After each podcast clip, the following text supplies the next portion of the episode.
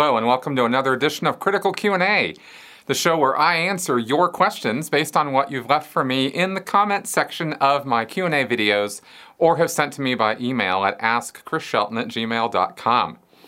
Okay, tis the season. We are in the mood for holiday spirits and surprises and all of that fun. This is our Christmas edition of the Critical Q&A show for this year, 2018 and I have no Christmas specific questions for you, but um, but we do have some good questions to take up.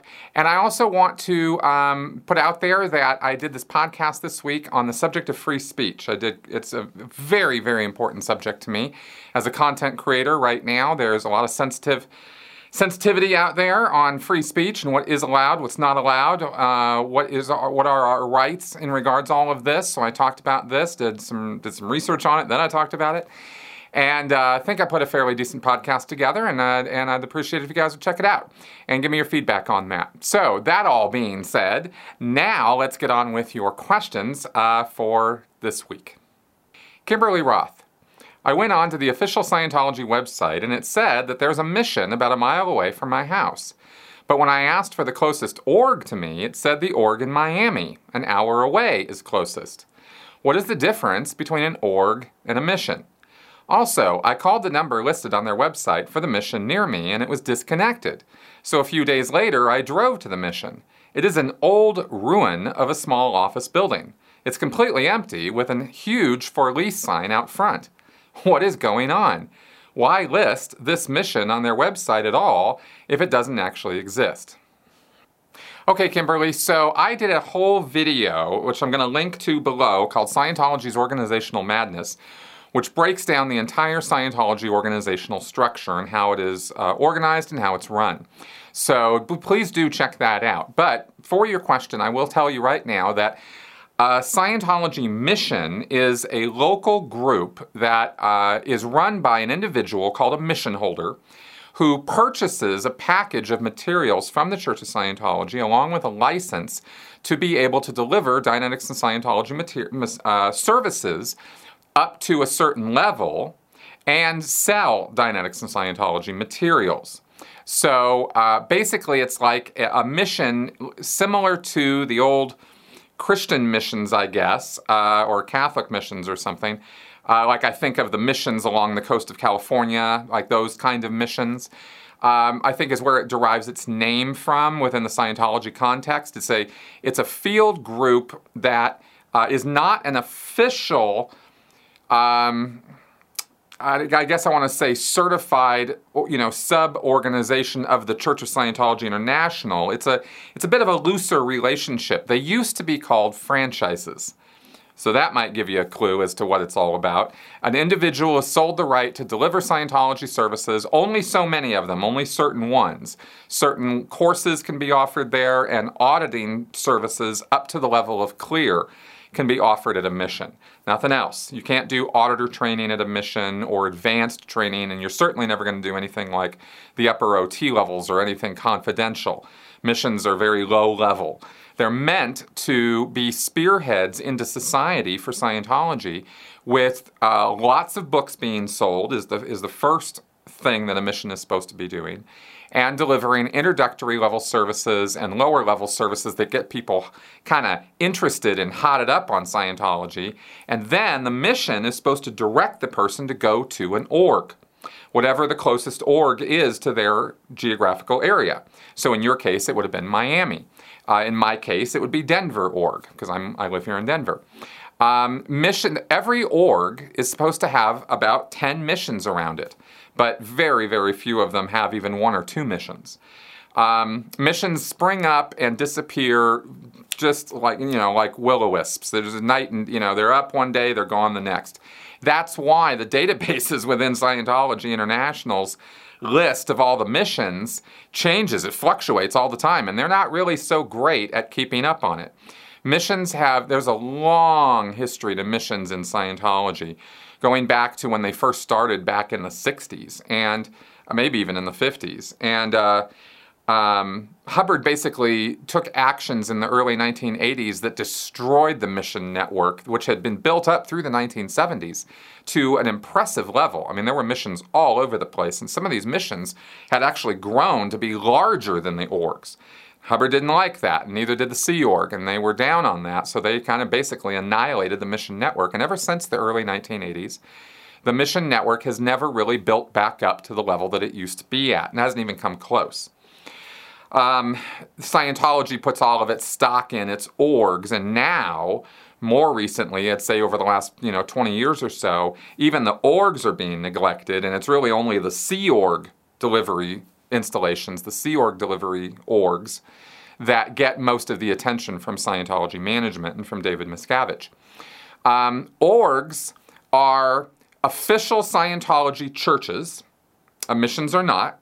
So an org has religious status. I think missions do too, but um, but orgs are official churches, and they are able to deliver all Scientology courses up to what's called a Class Five auditor training level, which is why orgs are called Class Five orgs. That's their official title. We just call them orgs you know, for short for organizations, but officially in Scientology, they're called Class 5 organizations. And they also audit up to the level of clear. Orgs don't deliver confidential services either, not the upper level services. There are a couple services orgs can deliver that are considered confidential, like when a person gets to the level of clear and says, Hey, I'm clear, there's an action they do called the Clear Certainty Rundown, which verifies that they're clear. Or, orgs are uh, authorized to deliver the clear certainty rundown. But after that's done and the guy has been validated as a clear, he's supposed to be sent by the org up to the Sea Org, uh, service orgs, to do his advanced level services. A mission could take somebody up to clear, but they're not going to deliver a, a, clear certainty rundown at a mission. That requires an org staff, minimally. Um, most of the time, because most orgs don't deliver the clear certainty rundown either, because they don't have the personnel trained for it, they send people on up to the Sea Org orgs for that. The missions do too. Not every mission is firmly attached to its local org. Some of them are more attached to the Sea Org orgs. It's all kind of the bureaucracy and politics of Scientology, so I don't need to get into all the details and, uh, of all of that, and the minutia of it. I'm trying to give the, the more broad strokes here a mission will close if the mission holder who bought the, pack, the package of materials and the rights to deliver these services decides that he can't afford to do this anymore, he's not making money doing it, uh, he gets interested in other things, he, you know, says, ah, Scientology is not really, you know, for me anymore. Um, that's, you know, kind of rare, but it happens. Um, but missions close as a result of insolvency or unviability all the time because it's really up to the mission holder and who he hires and whether they're going to make some money to pay their staff. I mean, it's really it's it's kind of a Scientology startup, you know, and uh, and the only guidelines they really have as to how to succeed is instructions and and uh, guidelines on how to sell books, how to put on local events, and how to you know get people in. And um, I think uh, oh, and then of course how to you know deliver the services.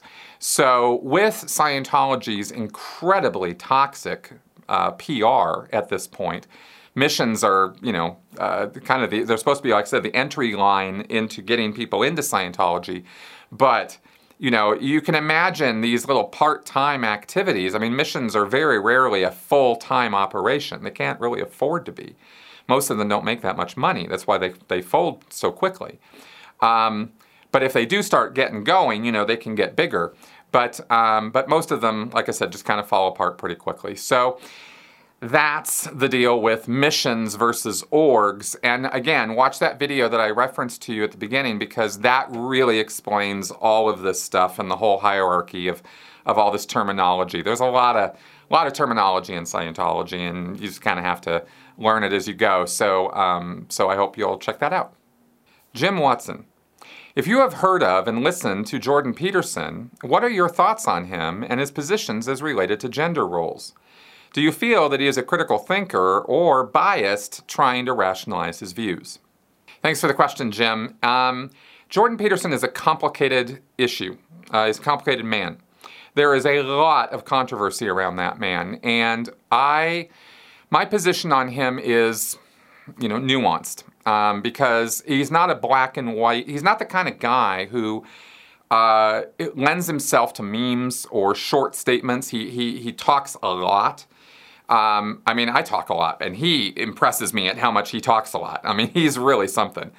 Um, and he doesn't always get right to his point. He's a, he's a clinical psychologist, and on the subject of clinical psychology or dealing with you know, mental issues, mental illnesses, things like that, when he talks about that, he's on solid ground. And I have found his, um, his commentary and his talks about, when he talks about that, to be the most interesting thing I, I, I think he talks about. He is famous for taking a stand on free speech in Canada and then starting to talk about his political positions, and he refers to cultural Marxism and you know the the, the postmodernism. He throws a lot of words around, and and these words and their meanings are, are kind of you know convoluted and, and difficult to understand because different people use them different ways. Okay, and um, and so you got to listen to the guy for a long time to kind of get around what is he talking about when he's talking about politics. He's not he's not a simplistic speaker like a Rush Limbaugh or an Alex Jones. He's he's he's he's layered and he's complicated and he's an incredibly intelligent person. That's not to say that he's come to really intelligent conclusions though. Um, there's lots of things that Jordan Peterson talks about that I don't particularly agree with. I do agree with his position regarding personal responsibility. Um, I agree with his positions regarding uh, the silencing or, or squelching of free speech by the left, uh, the extreme left, I should say, which I talked about in my podcast this week.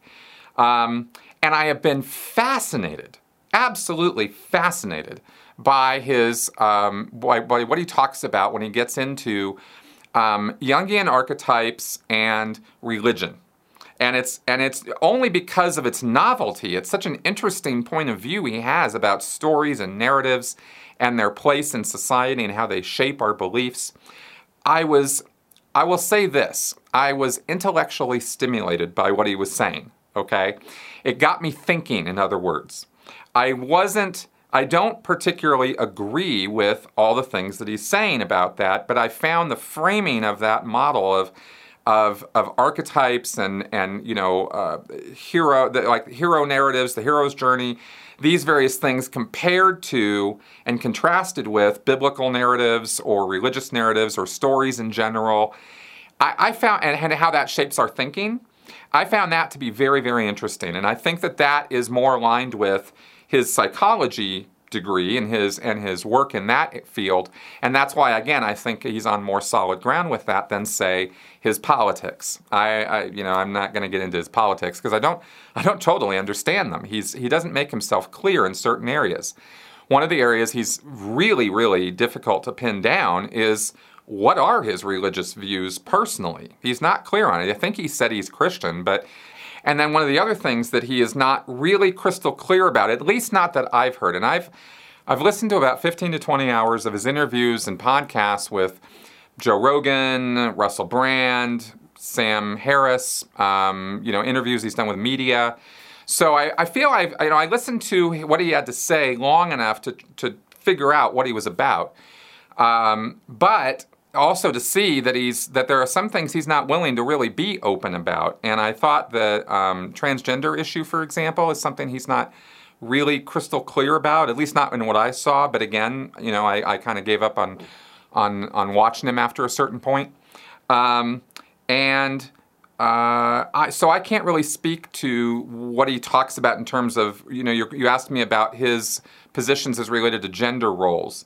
Um, I, I, I couldn't really speak in, you know, about or to that very much. I can speak to the psychology stuff. That was the stuff I was most interested in that he had to talk about. Um, the other stuff was interesting, but I really just kind of felt like it was just kind of his opinions about things. I think when it comes to him, I'm rather ambivalent. So, and as I'm sure you can tell from the way I've been answering this question. So uh, that's what I have to say about the guy, and um, and there you go. Ross Geringer.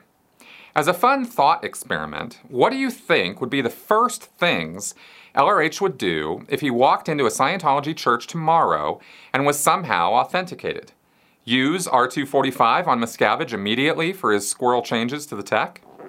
Uh, probably. I think I think L. Ron Hubbard would be furious at David Miscavige for the massive numbers of changes that he has made to Scientology's materials, and more importantly, how he has brought complete disgrace upon the Scientology brand through his utter incompetence and ineptitude.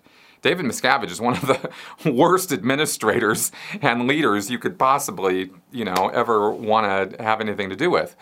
And while Hubbard was going, you know, rather senile and, and wackadoo in his later years, uh, he and Mary Sue, together, not individually, together, he and Mary Sue built up the Church of Scientology into a, a you know, a fairly large and certainly prosperous organization in its heyday.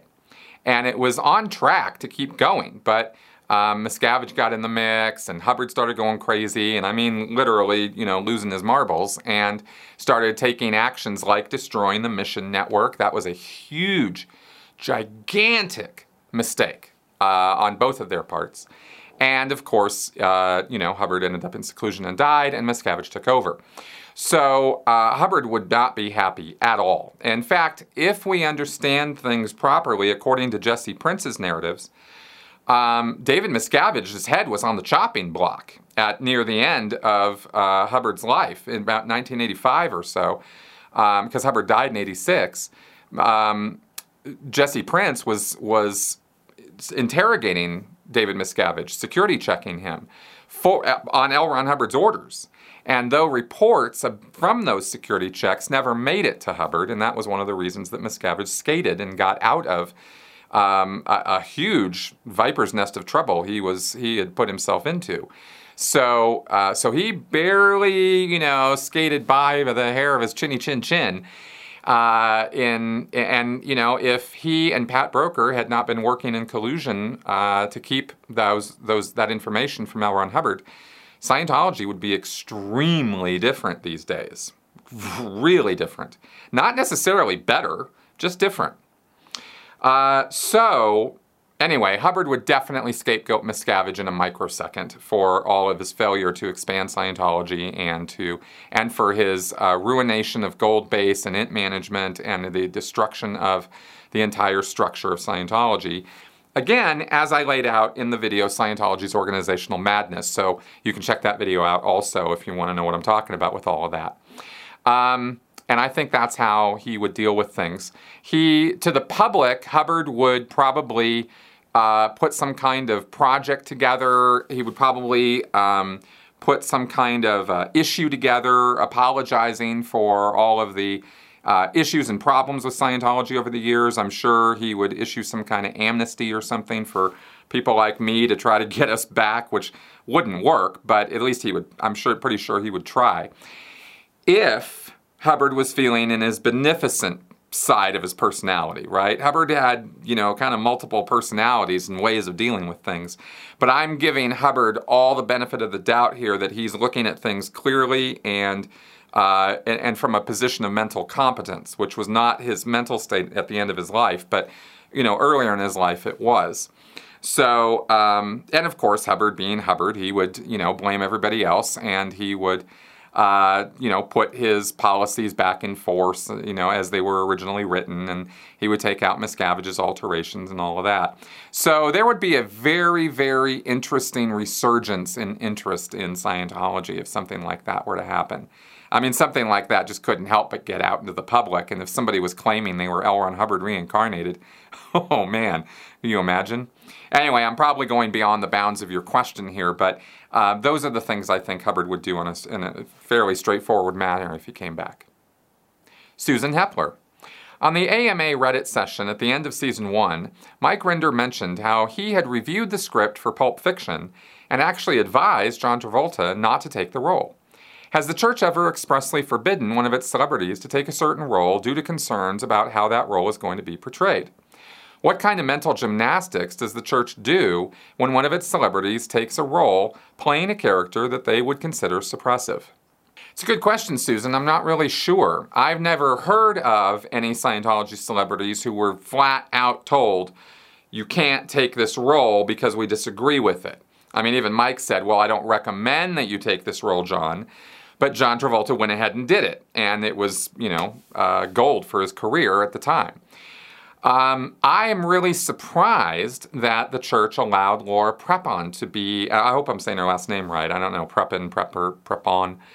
Um, anyway, I don't. I'm surprised that they allowed her to play a uh, lesbian on Orange Is the New Black for what seven seasons, whatever. This is the last season they're on um, because that's very, very no no in Scientology. Uh, they are not LGBT friendly. So that was interesting, but they, you know, they allowed her to do it. The only time I know for absolutely sure, and of course we all know this, that the church stepped in and told one of its celebrities that it absolutely positively had to stop doing what it's doing is Isaac Hayes when they when he had to stop being chef on South Park after the uh, Trapped in the Closet episode, where was Trey and Matt ridicule Scientology and Tom Cruise. That was a line that Scientology was not at all uh, going to go on, and then they were not going to let Isaac Hayes continue as a Scientologist in good standing on that show when they felt that Trey and Matt were completely suppressive, and uh, and that was their their thinking and logic on that. Isaac Hayes was not happy about having to let go of that show or, or leave it, but he did. And that's, you know, because that's what cult members do when their cult tells them to do something. So that's what I can say about that. As far as the mental gymnastics, um, you know, it would really just be a matter of showing them various issues from L. Ron Hubbard. Uh, there's a there's a there's an office in the Celebrity Center International called the President's Office, and they're the ones who deal with all the celebrities. So they would call the celebrity in and, and sit them down and probably go over various Hubbard issues and say, you know, you're going to go do this role, but it's going to, you know, it's it's the church is okay with somebody playing a bad guy or playing a dick or something, right? Or being the, you know, that's that's they don't have any problem with that. I'll tell you an example of where the church would step in and probably put a put a quash on the whole thing would be if a Scientology celebrity were considering taking a role in a movie about Scientology, where they were going to play a Sea Org member or something, right? Or they're going to, you know, something like that, something that was directly online of being critical of the Church of Scientology itself. That's where they would. That's where they would go. No, line in the sand. You're not crossing it. If you're going to continue to be a Scientologist, you are not going to do this role, right? And uh, and they would just, you know, use their standard ethics and Hubbard issues and whatnot, and uh, and handle the person to to not do that. And it wouldn't really be that hard, you know. Uh, so that's how that would go down. Mark P. At various times, you have commented about Star Wars, Star Trek, and other movies. You said you enjoyed reading fantasy, and I'm guessing movies as well. I've also heard you use the word grok a few times, so are you a Heinlein fan as well? What are your favorite hardcore sci fi authors? Thanks for the question, Mark. I haven't read sci fi in a very, very long time. It's not really my preferred genre. But I went and looked up some of the hard sci fi authors out there, and I was just a little bit of a list of people who I've read in the past who I really, really liked.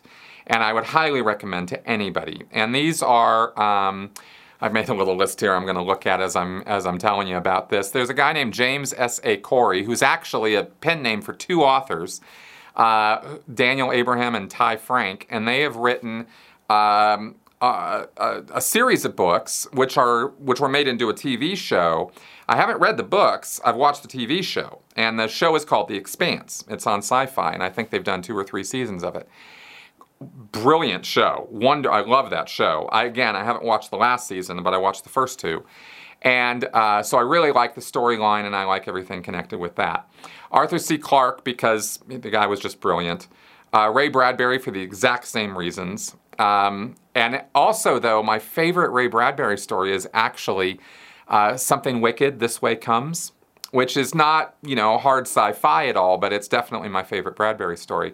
I love the title. I just love, I, I really like clever alliteration and clever use of words and you know and and that title something wicked this way comes i just oh i just i just love that title uh, and it's a good story Frank Herbert for Dune. I did not like any of the other Dune series books. I thought it went pretty pretty quickly off the rails, but I did like Dune itself.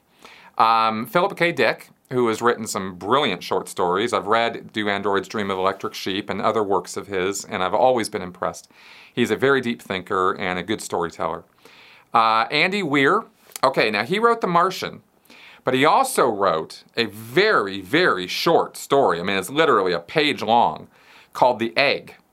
And I highly recommend you check it out because if you want an original take on the afterlife, The Egg is the story for you. I've never seen anybody even approximate the concept that uh, Andy came up with for that story, and I thought it was just a little little gem of genius. And then there's William Gibson, who is uh, kind of responsible for cyberpunk as a genre. Uh, he wrote Neuromancer and uh, Mona Lisa Overdrive and, and uh, you know, ton of other stories and short stories, and they were not exactly the most well written stories. They, some of them were damn confusing to read. But the concepts were so good and so interesting, and the way he was extrapolating where society was going with technology and computers was was quite quite on the on the money in many many ways. And I was always impressed by his his thinking. So, uh, so those are some authors I would recommend that I have enjoyed in the past on sci-fi.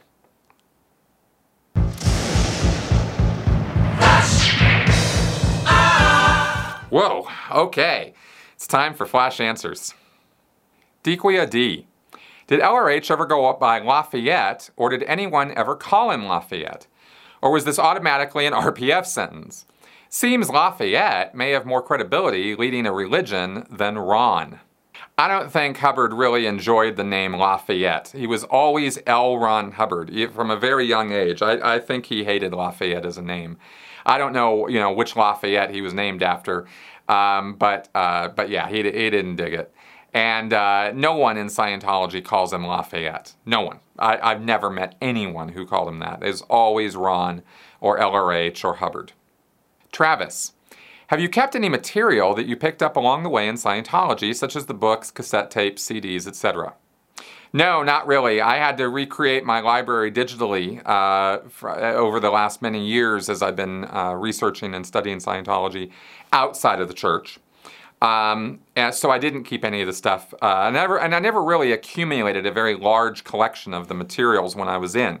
I had some lectures, some of the CDs, some of the books, but um, it wasn't really a thing for me because I was working for it and then I was in the Sea Org where I was surrounded by the materials all day, every day. So, you know, purchasing them seemed a little redundant and also I just didn't have the money to do it. So um, I have been collecting some materials, especially recently. I've been putting out a call for certain lectures and stuff from people I know because I am looking for, um, you know, I am looking to put some some things together uh, for research and reference purposes. So I'm, I'm on that now. Craig Duncan. With Scientology's views on members of the Sea Org having children, forced abortions, and now even worse, male vasectomies, how can David Miscavige have such a large family if he is the very top guy in the Sea Org? Surely he ought to follow the same rules that apply to all Sea Org members. I suspect you will say he is simply above the law slash rules imposed on everyone else, but how can he or others reconcile that? Craig, uh, David Miscavige does not have a large family. He has no family whatsoever in terms of children. He's never had any children. He has um, a brother, a twin sister, his father. I don't know. Maybe there's another brother in there that I don't. I'm not remembering right now. But that's his family, and all of them are out of Scientology. He is alone in his family in Scientology now. So uh, he's not breaking the rules at all. He doesn't ever intend on having kids, as far as I know. And if he did, nobody would really bat an eye. Nobody would care. You know, the Sea Org members would. They'd be like, what the hell? But, uh, you know, they'd get over it, you know, because that's what they do. So, you know, that's how that would go down. Okay, everybody, so that is our show for this week. Thanks very much for coming around and watching me uh, and my answers here. I hope you guys have a really, really special and wonderful Christmas or holiday season. Uh, for those of you who are not celebrating Christmas, um, happy Kwanzaa, happy Hanukkah, etc. And, uh, and I'll see you guys next week for our uh, New Year's episode. All right, talk to you later. Bye bye.